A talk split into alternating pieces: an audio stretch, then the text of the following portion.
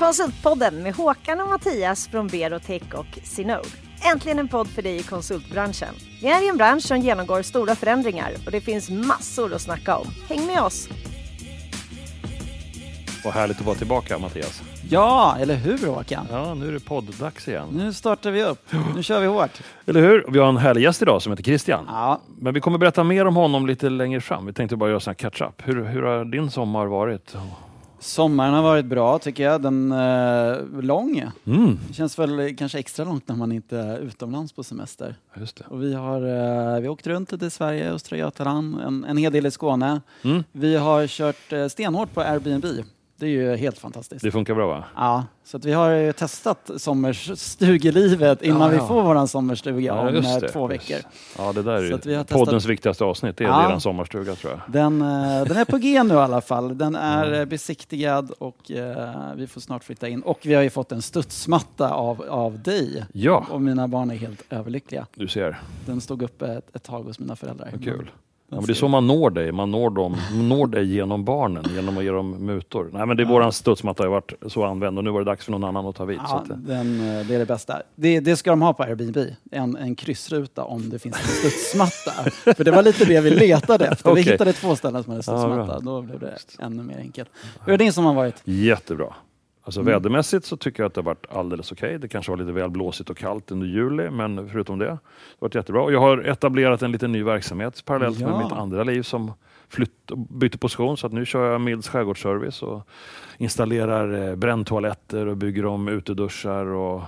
Så kunderna finns där ute. Så det, är- det är Ja, du har bara rasslat in. Ja, det var ett, ett, varje gång man lägger upp ett Instagram-bild att nu är det dags igen, då kommer någon och vill ha något mer gjort. Så att det, det är väldigt roligt. Och det är väl en del av den här coronatiden att det är väldigt många människor som är hemma på sina ställen och Mm. inser att vi behöver bygga om.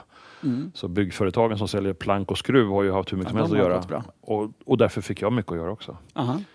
Så att jag har, Det är eh, jätteroligt. det är superkul. Sen har jag svetsloppor på fingrarna här så att det, ja, jag måste skaffa nya Ja, handskar. vi såg ju din tombola här Ja. in- innan sommaren. Det var helt fantastiskt. Ja. Vad, vi, vad ska vi prata om idag? Ämnet Ja, idag? men vi, eh, ja, vi har ju Christian. Hur, hur har din sommar varit? Innan, Eh, innan vi presenterar dig. Ja, lite. precis. Ja, Den har varit ganska lik eh, eran faktiskt. Det har varit en ganska lång sommar. Man har varit mycket hemma. Vi har en gård precis i utkanten av Gävle. En Så, gård. att, ja, så det finns att göra. Men sen har vi också en fjällstuga och där har jag lagt trall. Det har väl varit Mm. sommarens vanligaste sysselsättning tror jag. Precis. Eh, det var fem veckors leveranstid på trallvirket istället för fem dagar. Mm. Så att, eh, Mm. vet vi vad svenskarna har gjort i sommar? Precis. Ja, men det finns mycket att se i Sverige. Christian heter ju Strömqvist i efternamn. Yes. Vi kommer snart. Det här är liksom en lång, lång, lång uppspel för att här du ska... Christian Strömqvist Ja, egentligen. Men Men, du, Synod då? Vad har hänt Ja. sen vi sågs? Ja, men hos oss händer det eh, jättemycket nu skulle jag säga. Gör det? Eh, vi, eh, med hela corona, vi, jag, ja, kan vi säga att vi hade, vi hade väl en liten dipp där i början Mm. eh, med corona. Men sen eh, har vi eh, verkligen accelererat tycker jag. Eller, vissa kunder är avvaktande, absolut, Mm. investeringsstopp. Men hos vissa kunder har det blivit, eh, digitalisering blir ju ännu mer viktigt. Ja, det- Alla sitter på olika platser och hemma och så vidare. Precis. Så att eh, vi, vi kör på eh, ganska hårt. Vi har ju också tagit in lite pengar precis innan corona Mm. som vi inte spenderade under corona, men nu börjar vi rekrytera. Så att nu har Ja, vi roligt. in eh, nya säljare, eh, nya utvecklare, eh, digital marknadsförare. Wow. Eh, vi har fokuserat mycket på um, partnernätverk. Vi har lanserat Mm. våra partnernätverk här i första ver- versionerna. Ja, Eh, och det tror vi mycket på. Sam- samarbete mellan konsultföretag. det tror jag är bra. Eh, Så förenkla hela den hanteringen. Har ni gjort några förändringar i ert arbetssätt nu? På grund av eller tack vare corona? Som ni ser liksom en, en bra liksom give och ge till oss andra som lyssnar nu. Ja, jag tror att vi är ett sånt företag där det kanske inte har förändrats så mycket. Nu sitter alla hemma mer, men alla Mm. hade möjlighet att sitta hemma innan och vi var ganska digitala och så vidare. Så jag ska inte säga att vi har gjort jättestora förändringar i, det Nej. dagliga. Nej, nej. Ja, vad skönt. Hur har det gått för er? Ja, men det är, eh, förändringarnas tid är ju nu. Ja, Eh, vi, när det gäller corona så var vi nervösa som många andra. Eh, och delar av vår verksamhet hade ju tufft genom att man är regionalt placerad vid vissa branscher där de är starka. Till exempel Göteborg med automotivbranschen. Den smittar ju av sig. Mm. Det var tufft och det är fortfarande tufft. Absolut. Medan ser vi i en annan ort så är medtech helt blomstrande och helt galet för alla ska börja tillverka vaccin just nu. Så det, det skenar i vissa riktningar och bromsar i andra. Men vi, hade, vi var ganska duktiga på bollen snabbt och hade coronamöten varje vecka för att stämma av och hjälpa varandra. För vi tillhör ju samma ekosystem och då kände vi att vi behöver tipsa varandra om hur gör vi när kunderna överreagerar ibland eller inte reagerar alls. Hur kan vi hjälpa kunderna att också lyckas? Då? Så att det har vi, vi har hjälpt varandra jättebra. Och det Och var nu mycket att- prisdiskussioner från Ja, en kunderna. del. Jag tror vi har tappat några affärer för att de var tvungna att stänga ner. Mm. Eh, Men det dröjde inte länge förrän de ville ha tillbaka oss. Alltså det har varit en överreaktion hos kunderna. För, Oj, hur illa kommer det här bli? Och det förstår man ju. Vi måste spara. Tvärnit på bromsen. Mm. Yes. Men utveckling generellt sett är inte det man stänger ner först. Som Mm. tur är, säger vi då som utvecklare. Man stänger ner kanske produktion för man inte fick några produkter eller bitar från Kina i början. Nu har ju Scania dragit igång igen till exempel, och så nu är det på. Men utvecklingsdelen har sällan blivit drabbad för oss. Eh, Priserna har gått ner lite. Mm. Och ni, eh, men ni har ju ganska bra, ni har ju senioritet. Och Ja, precis, eh, precis. bättre kanske. Vi, vi försöker prata om coronarabatt. Det kan man ju snacka Mm. om. Det kan vi tipsa hela branschen om. Istället för att bara pruta bort sig så kan man väl sänka priset nu under en kortare period och kalla det coronarabatt Yes. för att sen hämta tillbaka det igen. Mm. Absolut. Eh, och det har vi nog ganska lyckats med. Sen har vi haft ett eh, otroligt utmanande dynamiskt ett och ett halvt år innan. Mm. När liksom personalomsättning, eh, möjligheter att starta eget är ju otroligt lätt idag. Många av våra gamla kollegor har börjat att göra det här själva. Mm. Eh, och till en början blev jag ju skiträdd, för att vara helt ärlig. Ja. Men sen inser jag att ja, men vi bestämde oss för 20 år sedan att vi vill förändra branschen till det här vi nu lever i. Och nu gör flera det själv. Mm. Så då är väl det bra då. Eh, och i samband med det så, så, så kände väl jag och Urban som har varit, som stått i förarsätet under alla dessa år att ja, men, inte att vår tid är över, men det behövs nya krafter och därför så finns det en Christian i rummet som, Mm. som vi ska få prata mer om idag som, som ska ta över lite av det som jag och Urban har försökt att styra och ställa med Berotech. Då. Ska du ta ett steg tillbaka från Berotech? Ja, absolut. Efter Skärgårdsservice 20 är en år och Ja. grundare. Ja, Ja. det är med, med viss sorg, eh, samtidigt som en Det otrolig... måste ändå vara en process. Och, och Ja, det har varit en lång process. Mm. Ska jag säga. Det har ju tagit ett och ett halvt år att komma dit och sen när vi väl bestämde oss så var det en process att hitta rätt person och då, tar, då hinner man nog mogna lite grann. Mm. Jag tror också att corona har varit en fördel där för att om jag hade klivit av i en rusande konjunktur då hade ju bara tåget sprungit förbi på perrongen, bara poff så var det borta. Så står man kvar där ensam i dammet av ett tåg. Nu går ju tåget lite långsammare så jag har ju fortfarande en fot kvar på, på nedersta steget på, på det här Birotech-tåget. Så att jag är med lite grann Du är fortfarande. med lite grann. Ja, så det, Vad är planerna framåt?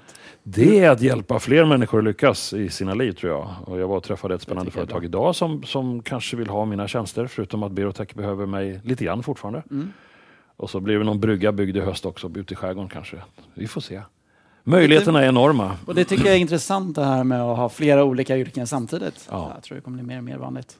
Jag nu, förlåt, nu är Christian suttit här. Ja, han, nu hoppar han i stolen här. Varmt välkommen Christian Strömqvist. Så Tack, du tar tack. egentligen över Håkans roll som operativ ledare. Ja, lite åt det hållet. Och efter den här introduktionen så känns ju det som en väldigt hög tröskel att kliva över. Men det är oerhört eh, spännande. Det var ju en lång, eh, lång resa fram till att det beslutet fattades, både från, från Berotechs sida och, och min sida såklart. Så att, eh, men det kändes väldigt bra och det känns som att det är många av de sakerna som Håkan och även Urban eh, väldigt mycket har drivit som eh, jag kan ta vidare. Hoppas var det jag. det som lockade lite, de här Absolut. värderingarna? Och Absolut, och jag har ju en, en historik inom konsultbranschen inom flera, flera bolag. Både kanske mer traditionella konsultbolag med, med OF och, och Nitec. Eh, men även att köra eget, helt eget de senaste tre åren. Eh, och jag, när man hoppade på det här med att köra eget så kände man ju väldigt mycket att, åh, vågar man det liksom? Men ändå man jobbar med försäljning och konsulting i eh, nästan 20 år innan så, så har man en viss trygghet i det. Men samtidigt så, jag nämnde ju det att vi, vi bor på en, en liten gård i utkanten av Gävle och det var också anledningen till att jag startade eget och flyttade från eh, Stockholm. Eh, så det är klart att det var en utmaning att känna att, nej fasiken, här är ett nytt ett nytt ställe där man inte har de här kontakterna. Mm. Eh, mm, ja, men det kändes ändå så otroligt rätt att, att prova på. Vad har du haft för uppdrag när du varit egen? Jag har kört, eh, det var mycket, ett antal olika uppdrag mot, eh, mot GE i Uppsala. Mm. Eh, och eh, sen har jag även lyckats etablera några, några kunder i, i Gävle, vilket är jättekul. Ja. Så att, det var lite blandat, men väldigt fullt upp under de här tiden. Och när kom ni in i konsultbranschen? 99 var det. Vad var det som lockade dig? Ja, var vad var det som lockade? Ska jag vara helt ärlig så var det, jag fick jättesvårt att hitta jobb.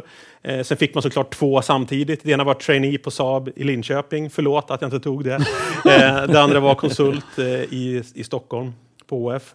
Och alla vännerna i princip från studietiden hade flyttat till Stockholm. Ah, det var ett right. enklare beslut. Ah. Rätt vet jag inte, men det var det i alla fall. Mm. Så det var det beryktade bananskalet. Och sen har du varit i branschen? Mm. Fast? Jag har försökt komma ur några gånger, men det är liksom, man dras tillbaka hela tiden av den här äh, kund, möjligheten att jobba så nära kund och människor och snabba affärer, snabb återkoppling. Liksom. Väldigt spännande och en bransch som det händer mycket i. Och, och, och, varför skulle du vilja lämna branschen? Ja, det är en bra fråga. Det, det har lite olika orsaker, men eh, någonstans så var, man borde väl haft ett riktigt jobb någon gång. Liksom. Ett riktigt, ett riktigt jobb. men sen har jag kommit på att det blir inte mer riktigt än så här. Nej. Få samla på sig erfarenhet och, och, kunna använda den på lite olika ställen, det är väl, det är väl ett riktigt jobb. Ja. Tror du alla blir giggare i framtiden? Alla blir konsulter? Kanske inte alla, men eh, fler än idag. Mm.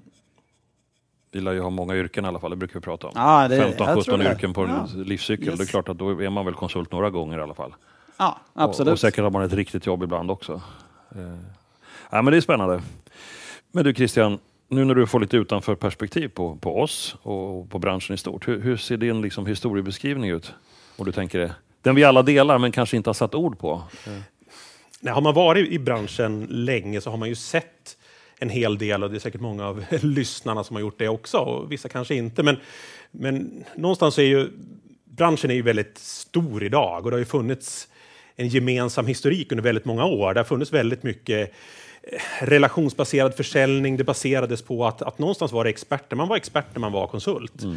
Eh, man hade någonting att bidra med, man hade ett eget nätverk, men man hade också företag man jobbade tillsammans med som hade nätverk. Så den delen är ju rätt lika. Men det som också hände var ju någonstans att det fanns väldigt stora möjligheter att tjäna relativt snabba pengar i konsultbranschen. Det var en mm. ganska riskfri verksamhet och ganska eh, lätt att att växa, speciellt med svensk arbetsrätt i, i botten. Liksom.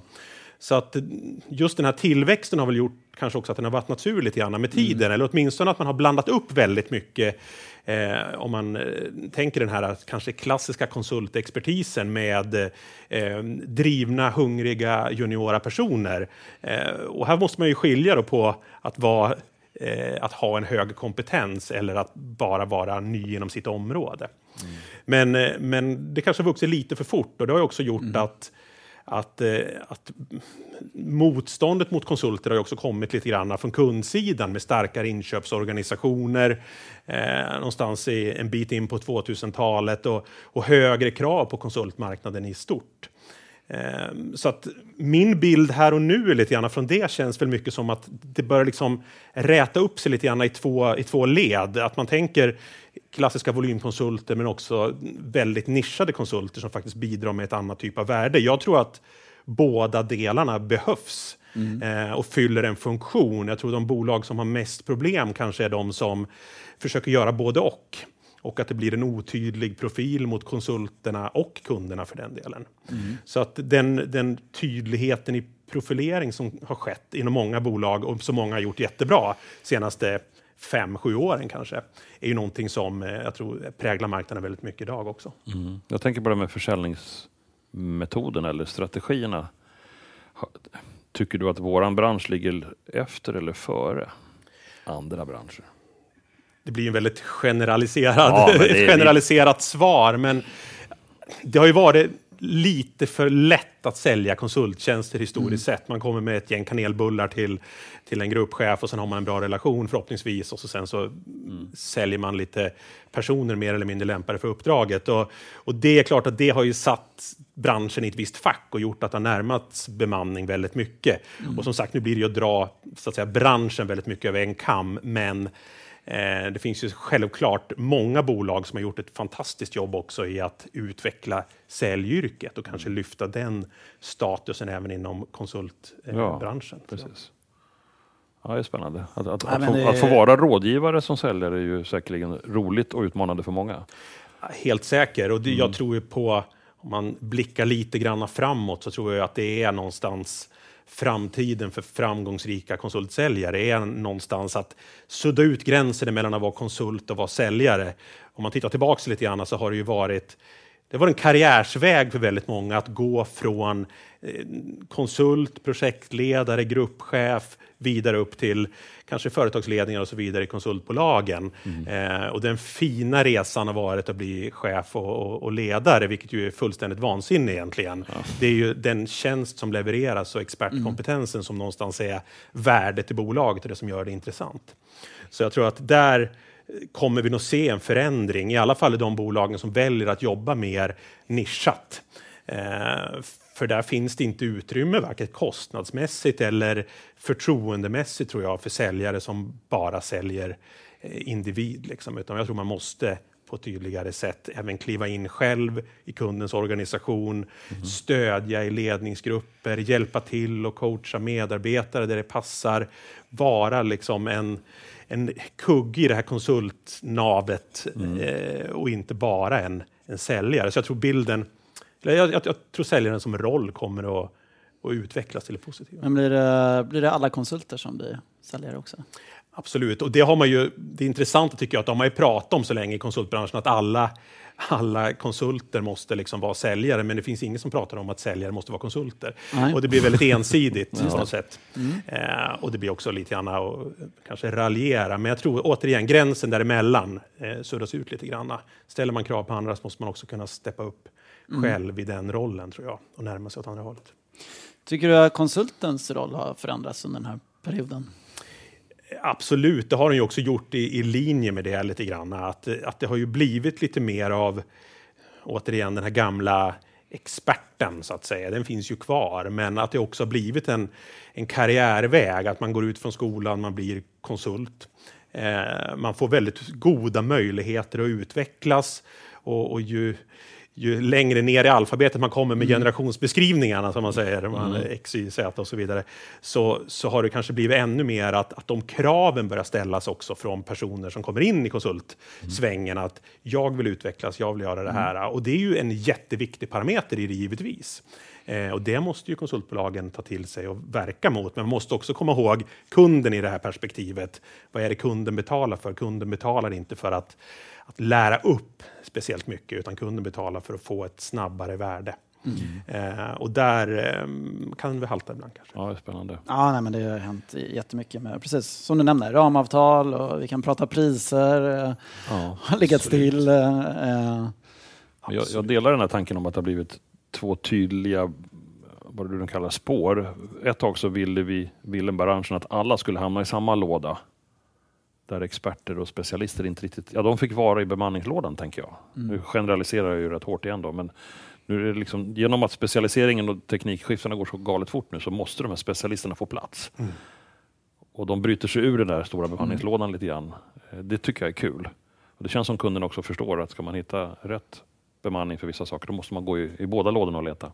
absolut, så är det. Jag håller med. Pendeln har ju, har ju sla, precis som på produktionssidan kanske, att pendeln har slagit väldigt mycket mot produktion i, i Kina, liksom, så har den ju också slagit tillbaka lite grann där. Det är nyttigt att producera nära av många olika skäl. På samma sätt så har pendeln, tycker jag, slagit tillbaka lite grann i konsultbranschen också. Att det här är väldigt hårda mot brokers, priser och så vidare. Det är en viktig del och en stor del av volymaffären hos, hos kunden och den kommer att vara fortsatt viktig. Egentligen en affär där affärsmodellen spelar en, en viktigare roll än, än den specifika leveransen. Men det är precis som du säger Håkan, jag tycker också att man ser en, en öppenhet och en förståelse i, på tydligare sätt för eh, att olika leverantörer eh, platsar i olika eh, fack, även avtalsmässigt. jag tycker det här är också någonting, återigen, det här är inget konstigt att vi har hamnat i det här med, eh, med brokers som förmedlar konsulter till ett, till ett bra mm, pris och så vidare. Det är ju någonstans branschen själv som har drivit på det genom det vi pratade om, om förut. Så jag tror att det jag känner väldigt mycket i alla fall och det jag har med mig väldigt mycket nu in i första, första tiden på, på Berotech också är att verkligen se liksom inte inköp och den delen av organisationen som, som hot mot våran affär. Se det tvärtom som liksom en, en framgångsfaktor för att vi ska lyckas. Hur kan, hur kan vi verka tillsammans med dem bättre för att faktiskt tillhandahålla den typen av specialisttjänster som, eh, som de behöver och som mm. vi och andra mer nischade leverantörer kan med oss har. Ja, precis. Mm. Ja, Inköp har ju fått mycket skit från många konsultbolag, men du vill eh, samverka mer. Men, Absolut, och jag mm. tror att det är väl ganska naturligt. Liksom. Att börjar man dra åt tyglarna så, så, så blir det ju en eh, liten fientlig, eh, ett, ett fientligt förhållande däremellan. Men du vill ju samtidigt prata närmare behovstagare, pratar vi om att Absolut. många in, inte kommer... Inköp hamnar emellan, har det blivit. Absolut. en del uh, kunder. Ja, men visst är det så. Och då måste man ju... Jag menar, kunden ansvarar för sin verksamhet och vi ansvarar för vår verksamhet. Det blir väldigt lätt att eh, kunden är dum. det är liksom inte en, eh, det är inte en vinnande väg att, att vandra, liksom, utan eh, man måste samverka efter de mm. förutsättningar som finns. Du sa det där att vi har pratat jättelänge om att konsulterna ska bli säljare, men aldrig pratat om att säljaren ska bli konsult. Det, det var en skön, mm. det kanske ska vara som en epitet för hela programmet. Men vad, vad, hur ska vi gå den här vägen nu då? Hur ska vi få oss, om jag nu representerar mig som säljare, hur ska jag kunna göra det och, genom att agera konsult, mest, vara mm. mer konsult? Har du någon, har du någon tanke kring det? Ja, men, Eller absolut. Mattias? Ja. Ja, men jag, jag, kan, jag reflekterar mycket över det. Eh, mm. och någonstans om jag backar mitt eget, mitt eget band fem år kanske, ehm, så hade jag svårt att se det. Eh, man som, som ledare lite högre upp i, i en lite större tjänsteorganisation liksom, så har man, man fyller sina dagar ändå om man säger så. Och det blir väldigt lätt ett ganska stort internt fokus, på gott och ont. Det är mycket som behöver göras. Eh, men så det kändes inte riktigt, ja, konsulta också, det är ju liksom, oh, det... dels kan jag ingenting för att jag är, liksom, har så chef och säljare. Och det är ju någonstans en, en, det är första pucken att komma över. Eh, men jag kan ju ingenting, jo men man kan ju massor med saker. Mm. Eh, men man kan kanske andra saker än det som ens konsulter nödvändigtvis jobbar med. I alla fall om man tittar på teknikkonsultsidan så, så är det ju så. Eh, men sen då när jag, när jag gick in och körde liksom helt egen, egen verksamhet i, i tre år så dels var det ju ett måste att börja tänka så. Men sen så märkte jag också något, något år in i att ha jobbat på det sättet vilken otrolig slagkraft det vart i kundrelationen och i kunskapen om kunden.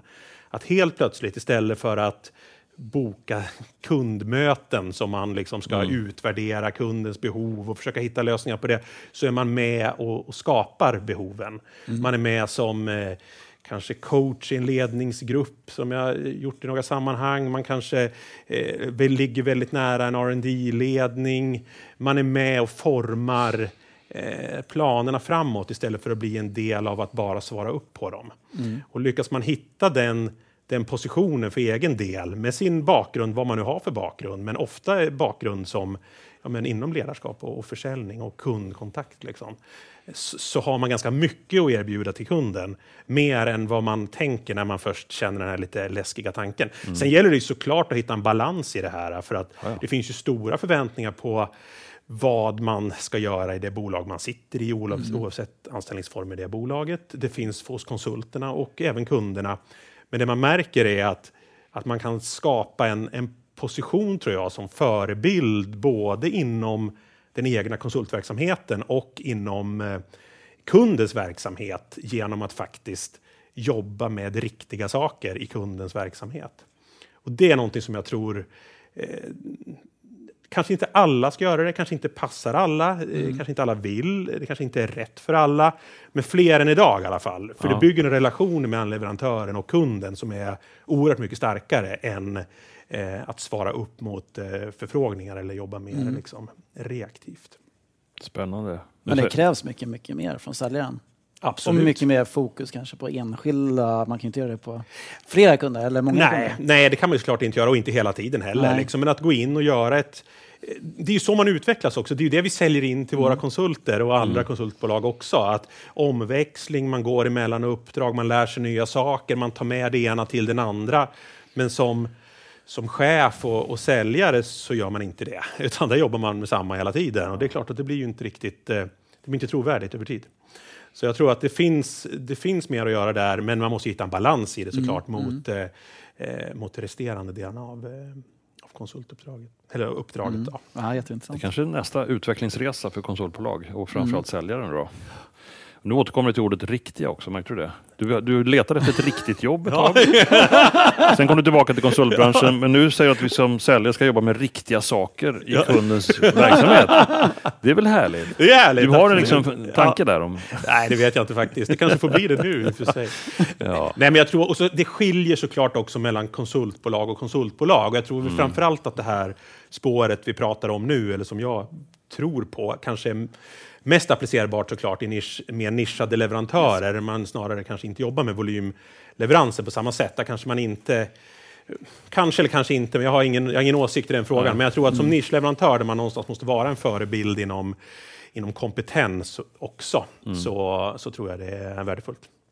Och det var väl någonting också som attraherade eh, just det här med att, att, att komma tillbaks till konsultbranschen på det här sättet igen också. Om man tänker på att säljare är olika. Och det är väl någonting som jag gick igång på just under den här processen med, med Berotech. Att det Ja. faktiskt var en mer senior profil på, på kanske säljarna än, än vad det ibland är. Just det. Mattias, märker du att du har egentligen jobbat? Du har ju egentligen gjort det här. Känner du igen dig i ditt beteende? Konsultativ eh, sälj, absolut. Ja, men du, ju, du har ju varit i varenda styrelserum eller ledningsgrupp i många under det här året Ja, ja. och fått förmånen att berätta din, om dina spaningar. Ja, absolut. Ja, Jo, men du det är är en lite det. Och, nej, men vi, när vi säljer eh, våran produkt så är vi Absolut, vi, vi är ju med och ritar upp deras process och hjälper Ja. dem och så vidare. Först så talar om Ganska kartan. ofta, inte alltid, men, men ganska men ofta gånger. så hjälper vi dem. Liksom, hur, Först så ritar du kartan hur branschen ser ut. Ja, yes. Alltså, du har ju världens förmån. Jag, du, du är en idol för mig. Du har ju gjort det här utan att du har fattat det. Utan att du visste om det. Utan att du planerade för det. Men det är ju lite så här också Ja, beroende så- så på bransch. Ja. För det här är ju liksom någon typ av historik i teknikkonsultbranschen framför allt, delvis i IT-konsultbranschen också. Mm. Eh, men om man tittar på managementkonsultbranschen eller på Mm, jurister eller på ekonomer Ja. överlag, det är ju revisionsbyråer. Kolla på PVC. Absolut, Ja, det är ju en självklarhet. Yes. Men det är Vi kom spännande. undan länge ändå menar jag. Eller hur? Vi, Ja. klarar oss, vi är under radarn i 20 år. Kanske 20 år för länge. Eh, Men det är många konsultbolag som, i teknikkonsultbranschen som förut vill addera ett managementben för att nå det här. Yes. Det funkar ju aldrig. Nej. Eller någon får gärna höra av sig till poddinspelargänget där om det verkligen har hänt någonstans. Många gånger, det, det är en fin tanke att tänk om managementgruppen kunde föda oss ingenjörer med uppdrag och tvärtom. Tänk om ingenjörer kunde tipsa in. Det händer aldrig. Nej. Men om man nu kan få de som redan är i teknikkonsultbranschen att på något sätt prova sina vingar i lite nytt format så kanske vi helt plötsligt har management fast inte behöver kalla det det. Nej. Det där är en jätteintressant fråga faktiskt just med management och verksamhetsutveckling. Jag hade den diskussionen, jag försöker åka runt ganska mycket nu mellan kontoren och träffa konsulter och kunder och så vidare. Jag hade en jätteintressant diskussion med en, en av våra konsulter här nu i förra veckan. Eh, eller om det var den här veckan, det går fort nu. Eh, och, eh, som handlar just om det här med hur, hur vill, vi jobba, vill vi jobba med verksamhetsutveckling? Och jag tycker den frågan Eh, det det är en bra fråga, men den är felställd. Eh, för, för grejen är att är man senior, eh, produktutvecklare eller vad det nu är, någon, någon typ av eh, konsult inom det gebitet, då jobbar man med verksamhetsutveckling. Man är inne i kundens eh, processer, man är med och formar deras produktstrategier. Man, man gör saker som är verksamhetsutveckling för kunden. Problemet blir när man säger att man ska jobba som verksamhetsutvecklare, för det är nu får jag säkert någon på mig, men det är liksom lika lite riktigt jobb som att vara chef. Det är liksom en, eh, en, eh, det är en del av en verksamhet som är viktig. Och kan man hitta den balansen där man både man levererar ett värde som, som konsult inom, på flera olika nivåer, från verksamheten ner till väldigt hands-on, liksom, då skapar man ju en unik position för sig själv, tycker jag. Kommer du gå in och, eh, med kunderna nu också på Berotech? Och... jobba med sälj? Absolut, jag kommer att, att supporta så, så mycket jag hinner och vi har en hel del eh, gemensamma saker framför oss som är jättespännande Spännande. och kanske Ja. framför allt då försöka ha de här eh, diskussionerna tillsammans med kunderna för att det sättet som vi resonerar på och vissa med oss kanske inte passar alla och vi har säkert saker att anpassa i allra högsta grad för att passa in. Så att eh, jag vill vara ute och jag vill eh, höra och se så mycket som, som möjligt och hjälpa till. Så det blir, det blir en kul, kul resa. Härligt. Det är härligt. Härligt. Så kul med Christian. Kommer väl nya tankar. Baserade på bra historia och bra fakta också, så det inte bara hittar på grejer. Får får jag komma tillbaka? Du, brokers, mäklarna. Eh, vad, vad tror du är mäklarnas roll framöver? De har ju haft lite... Eh, ja, de har varit mot inköp och pressat priserna eh, till viss del. Sen har de varit en, en öppnare för många mindre konsultbolag, enmanskonsulter och så vidare. Vad, vad tror du framöver? Jag tror det finns en, en position att fylla, definitivt. Det de gjorde, jag var inne på det förut, men det de gjorde var ju att göra affärsmodellen viktigare än själva leveransen om man hårdrar det. Man sköt in det mot en ny kundgrupp eh, som kanske gemene konsultbolaget inte jobbade mot eh, med inköp till exempel. Då. Eh, och, eh, den typen av volymleveranser kan till och med må ganska bra av den prispressen. För det som har hänt någonstans från att från början var ju det var, branschen var ju väldigt mycket emot det här och det, nej, men det, det, kommer, det kommer inte gå. Jag känner ju Kalle och Pelle och Stina så bra och det är en fluga, så det är som skateboard, den kommer försvinna. Det tror jag absolut inte. Jag tror att den kommer att finnas kvar och eh, fylla en funktion. Men jag tror att det ställer krav på övriga branschen i väldigt stor utsträckning att faktiskt eh, att faktiskt synas på rätt sätt. Eh, och att profilera sig och att leverera tjänster på ett sätt som eh, medför liksom ett annat värde. Du har ju sagt till mig en gång innan Christian att, att när man presenterade mäklarlösningen för ledningar och inköp hos kunderna så sa man vi, vi gör det här. Inte kanske alla gånger med lika hög kvalitet eller senioritet, men det blir billigare. Det blir tillräckligt bra. Yes. Så har man satt det statementet så, så kan ju vi stå och slåss här om att vi är, vi är bättre i det lilla perspektivet. Ja, men det är inte det de köper. De köper någonting annat. Sen, Så det, det gäller att hitta Ja. den balansen. Ja. Det gäller att hitta den balansen för att positionera sig på det sättet att det säljargumentet inte håller. Precis på samma sätt som att de positionerade sig på ett sätt som gjorde att de klassiska konsultargumenten inte håller. Men det här är också någonting som, den frågan har jag fått rätt mycket för eh, kundspridningen på, på Berotech och på många andra bolag är ju ganska stor. Från små bolag eh, till, till väldigt stora. Och det, man kan hamna i ett läge där man resonerar om att ja, det, det här gäller ju på stora bolag, men vi vill ju framförallt fokusera på mellanstora eller kanske till och med mindre kunder. Och, och den balansen måste man ju ha såklart. Och det här är ju mer påtagligt på stora bolag. Men mellanstora bolag blir också större. Och har man inte rustat sig för de här sakerna så, kommer, så hamnar man i baksätet igen. Eh, och samma resonemang håller även på mindre bolag. Så att, eh, jag tycker man ska betrakta det på det sättet oavsett om man eh, trots allt eh, med sitt konsultbolag, vilket det nu är, känner sig trygg med att man, att man har direktrelation med de kunder man har och så vidare. Det är en del i våran, i våran spelplan och det måste vi förhålla oss till. Ja, men den evolutionen är ju tydlig. Vi har ju liksom ett inflöde av många små nya. Några av dem dör på vägen och några blir mellanstora. Och några helt plötsligt sen får starka inköpare. Och då kan ju vi sitta som novis eller naiva människor och säga ojsan, helt plötsligt kom inköp. Det vet vi ju. Det Yes. finns en historia, bara följa den. Och då, är man duktig i sitt jobb då kan man ju till och med hjälpa den kunden som är på väg in i sitt nästa skede. Och då är man ju spelare där också. Så men ibland har vi suttit med huvudet i sanden och bara, ojsan, nu händer det igen. Skateboarden. Det är skateboard. det går nog snart över. Det är bara en förkylning. Ja. Förkylning. Men du Mattias, hur är det liksom i branschen i stort? Då? Du som är mitt lilla orakel i branschkollen. Just nu? Ja, hur Jag är det där? Fråga, fråga er. Hur Ja. beter sig kunderna? Ja, men de, de ser nog fördelarna av de här båda sorterna. Ja. Och vi blir inbjudna i, i diskussioner som vi inte har varit med om förut. För expertlådan är svår att definiera och de, det går så fort så att vi blir tillfrågade på ett helt nytt sätt idag. Det tror jag många jag av våra kollegor du var inne på det. Pendeln slog lite för hårt kanske, att det bara Ja. blev inköp. Men nu har det kommit tillbaka och nisch, nischade pl- spelare. i- Men vi blev kontaktade av ett stort, stort företag bara för tre veckor sedan från en inköp. Vi skulle gärna vilja se ett samtal med er.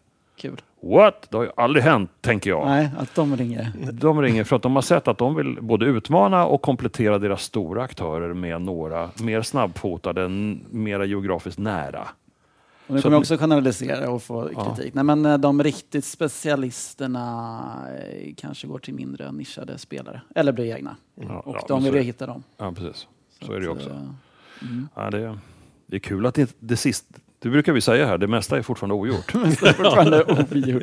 Men vi har varit lite lata i den här branschen på teknikkonsultsidan och tyckt att den här skateboarden, nej, det var ju bara en fluga. Men nu Nej, får men vi nog kliva på den här skateboarden och börja jobba med den lite mer Absolut. tror jag. Vad, Även vad, om den är tror, livsfarlig. ja, Ja, vad tror du om mer paketerade lösningar och paketerade tjänster? Jag tror ju tror mycket på det. Abs- Ja, absolut. Det, det är en möjlighet, definitivt. Ehm, där har man ju både goda och dåliga erfarenheter. Liksom. Men eh, det beror oerhört mycket på kunden, skulle jag säga. Men vi pratar, vi pratar så länge om det. Ja, Men eh, är det, jag tänker med corona och allting, att det, det, det accelererar den trenden. Jag skulle säga att det beror på vad man paketerar. Ja. Alltså, generellt sett i utveckling är det ju oerhört svårt att paketera. Ja, det liksom, och det vet Yes. ju alla som har varit med ett tag.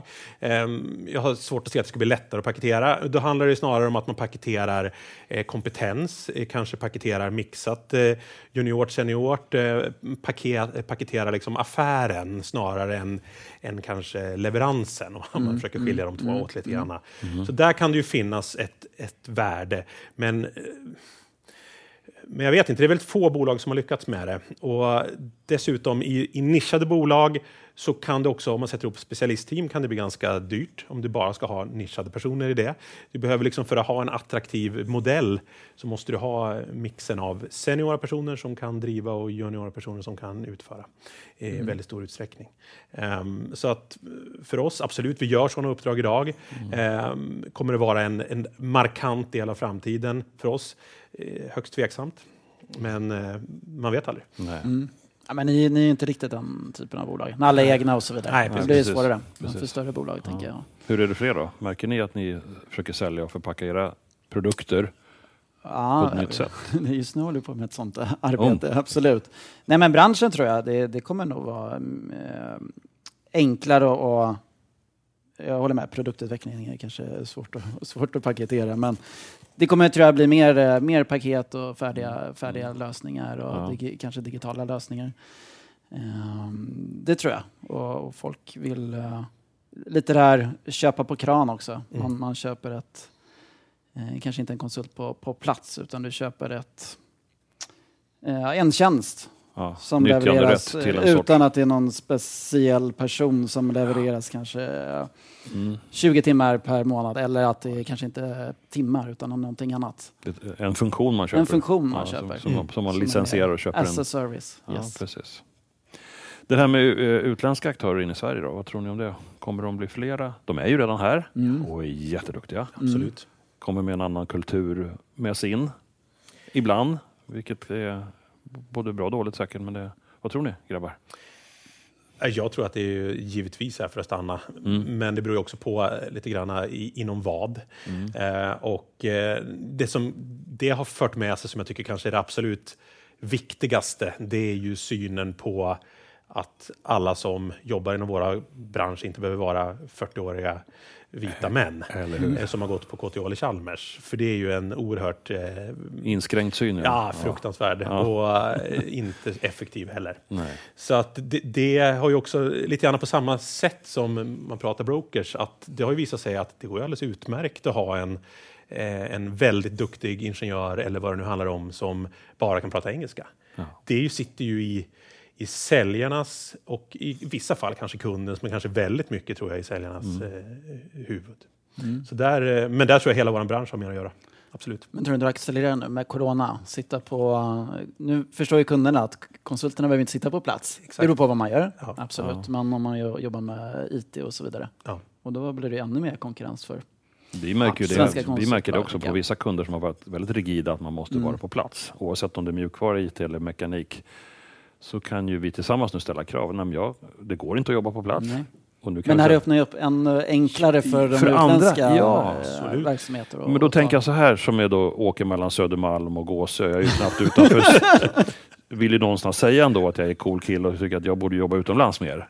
det, det här gör ju det möjligt för oss att åka var som helst på Ja, klotet och göra Det gör det jobb. också. Vi får inte se det som en, ett problem utan det, är- helt plötsligt har vi en jättemarknad. Precis. Det är så vi ser det. Mm, Men vi är lite Ja. rädda, eller jag har Ja. väl, jag får prata för mig själv, ja, men det är, det är vi och Stockholm och, och Södermalm och Hammarby helst. Liksom. Men det är ju, Mm. världen är ju lite större. Ja. Ta plats. Så lika väl som de kommer till oss och, och hjälper oss med våra kunder så kommer vi kunna Du, åka ska ju, utomlands. du snackar om New York. Får skaffa Ja, de här kunderna i New York. Så kan ni jäklar. sitta på remote. Jag tror det är lättare att sälja skärgårdsservice i, i Brooklyn just nu, men det, jag ska prova kanske. Men vad tror ni om kundsidan då? Kommer de fara iväg nu då? Om vi, eller kommer de vara hemmastadda i Sverige eller blir det mer internationella kunder? Vad tror ni? Där slår ju pendeln lite grann fram och tillbaka även Ja. där. Jag tror att eh, om man tänker just corona specifikt så eh, gagnar det väl snarare lite mer hålla saker nära sig och jobba Ja. på det sättet.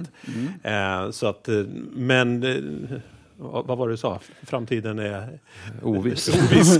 Ja, men det gör det ju Det- det mesta Precis, ändå Nu snackar man, nu ska man inte ha fabrik i Kina utan vi Nej. får lyfta hem en, en viss del. Men det är väl som vilken annan fri konkurrens som helst. Att det handlar ju för, precis som att det handlar för oss om att visa att vi är jädrigt duktiga på det vi gör, så handlar det om för våra kunder att visa att de gör det bäst här. Så att, och det får vi hjälpa dem med såklart. Absolut. Eh, men eh, ja, Jag tror nog rätt mycket på den närodlade tanken. Mm. Alltså vi märkte hur sårbart det var i det här ekosystemet när det inte kom skruvar eller prylar från det landet vi valde att köpa billigt. Det fanns ingen second source nära utan hela världen stannar. Det fanns inte respiratorer eller munskydd ett tag heller. Så vi optimerade rätt hårt på det här med att tjäna Just pengar kanske istället för Mm. att säkra upp saker. Och det tror jag vi kommer få en bättre syn på. Eh, Att det blir lite närmare. Mm. Och Christian, nu, nu bara pendlar jag olika ämnen här. Men vad, vad tror du om alla förvärven i branschen? Vad, vad gör det med branschen? Och, som stora blir större, men de blir större oftast genom förvärv. Svårt att växa organiskt kanske. absolut. Ehm, ja, det är ju framförallt vissa som jobbar väldigt mycket med det. Och det kan väl vara Eh, rätt taktik om man vill nischa sig ännu mer i de här två leden. Eh, man kan ju bli lite otydlig för kunderna. Det finns ju alltid risk, det här vi pratade om, att man kan nästan jobba hur mycket som helst med sin profil tycker jag som konsultbolag, men det är någonstans relationen emellan eh, kunden, på vilken nivå man nu är, och eh, de konsulter i vårt fall då, som man har haft kontakt med som faktiskt styr vad man får för, för bild av bolaget. Och, eh, då måste man jobba väldigt hårt med sin externa profil om man ska kunna lyckas uppleva som experter fast man växer hejdlöst. För så ser inte verkligheten ut bland kompetens. Så mycket experter finns det inte. Bolaget blir de uppdragen man gör. Klokare som Man har, de, man har de kunderna man förtjänar. Är ett annat sätt att se det. Och jag tror det här med förvärv, är ju, det drivs inte av... Det drivs lite för mycket av monetära drivkrafter. Mm. Man kollar lite för lite på kultur och värderingar. Så att även om det, det ser bra ut i kalkylerna Mm. och kunderna är nog tillräckligt kloka så de förstår att det är ett värde. Men sen slutar folk i alla fall. För det känns inte rätt. Mm. Hur många sådana har vi inte på listan? Är många, absolut. Så, så ska man lyckas med förvärv så, så måste man jobba betydligt mer med de mjuka frågorna. Absolut. Eh, Hörrni, Ja. jag skulle, tror vi ska kunna prata flera timmar till. Hur Ja, många frågor har du kvar. Mattias? Det här är ju... Nej, nej, jag har inte så Va? mycket kvar. Nej, jättespännande. Det är en spännande höst. Ja, Ja.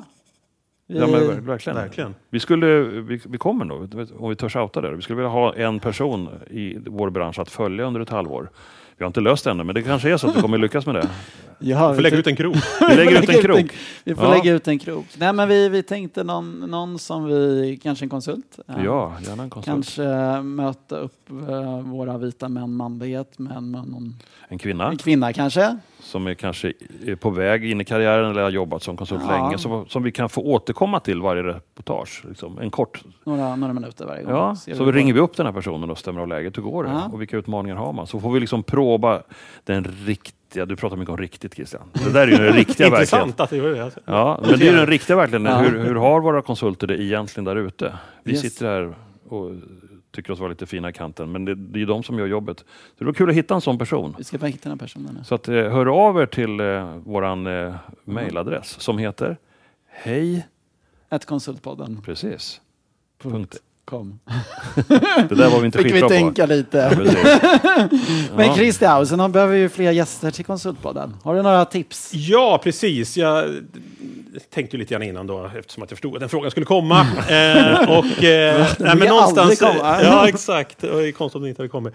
Nej, men jag tänker att det som lockade mig lite grann med, med hela Berotech-tänket, det var ju mycket det här eh, ohierarkiska styret. Liksom. Jag har ju gjort ett jag, försöker, jag har bara varit tre veckor på jobbet nu, fyra veckor snart här, så jag har ju försökt gjort lite så här äh, reflektionsövning för mig själv som jag delar lite grann på, på LinkedIn, får man gärna titta på om man vill. Eh, men eh, där skrev jag i första att, att det handlar liksom väldigt mycket om att om att leda utan att styra liksom. Eh, och att, att verkligen jobba efter den devisen och inte kanske den klassiska hierarkiska st- styrningen. Då. Eh, och då mm, har jag en, en person eh, som eh, proklamerar det väldigt mycket och även skriver böcker i ämnet och så vidare. Det är ju Henrik Martin på Stardust. Det skulle vara intressant att höra hur han ser på, på talent management kopplat mot eh, tjänstebolagen eh, och så vidare. Och det är väl väldigt aktuellt eh, nu, tänker jag, när alla sitter remote. Det går inte att styra längre. Exakt. Nej. Den eh, ledarskapsfilosofin. Det är ett nytt ledarskap nu. Och, Yes. ja, men det kan vara en spännande Det gäst. känns jättespännande. Ja, Ja. vad härligt. Hoppas du hör det här Henrik nu då, att du, att du är namngedd. får ta, Ja, ta namngiven. kontakt. Ja, men bra, är det något vi har missat? Det är det säkert, men det får vi ta en annan gång. Ja. Ja, Stort tack för att du var med Christian. ja stort tack. Superkul. Ja, det kommer att bli jättespännande att följa. Ja. Och kan, eh, tycker jag också. Ja. Och Håkan, du känner dig trygg nu och ta Ja. ett steg tillbaka? Ja, det är Det tycker du jättehärligt. kan vara. Ja, men det är, eller hur? Nu har du fått kolla om. Ja. Ja. Men Har ni det haft känns- mycket liksom, eh, prat om kultur innan, innan Ja, du tog vi steget? hann ju prata lite grann under rekryteringsprocessen och Ja. sen så eh, blev det ju sommarlov och så blev det corona. Och sen har jag ju lärt mig, jag har gjort det här en gång förut, vi tog in en interims -vd. Det funkar ju bra med, med honom också, men där var inte jag mogen. Där pillade jag lite för mycket Mm. tror jag. Mm. Nu gäller det för mig att, att visa den tilliten jag har för Christian, att låta honom få bygga sin egen sanning. Men vi ska ses för första gången nästa vecka. Vi har ju Egentligen. setts förut. Ja, då, men då ska bara du och jag som Ja, prata exakt. och lära känna varandra. Så Ja. nej, men jag tänker att jag ska liksom inte färga in för mycket. Nej. Eh, det är spännande det här. Fast samtidigt känns det också väldigt, väldigt tryggt att ha en sån relation kvar i, i Mm. företaget. Liksom. Mm. Så att jag, Mm. nej, men, mm, superspännande höst. Ja, kul. Härligt. Härligt. Tack och hej då. då. Ja, tack. Tack så mycket. Och det här var höstens första avsnitt av Konsultpodden. Du hörde Håkan Mild Svensson på Berotech och Mattias Loxi på Synode. Och med oss som gäst hade vi Berotechs alldeles färska operativa ledare Christian Strömqvist. Vi har producerat på Septemberfilm.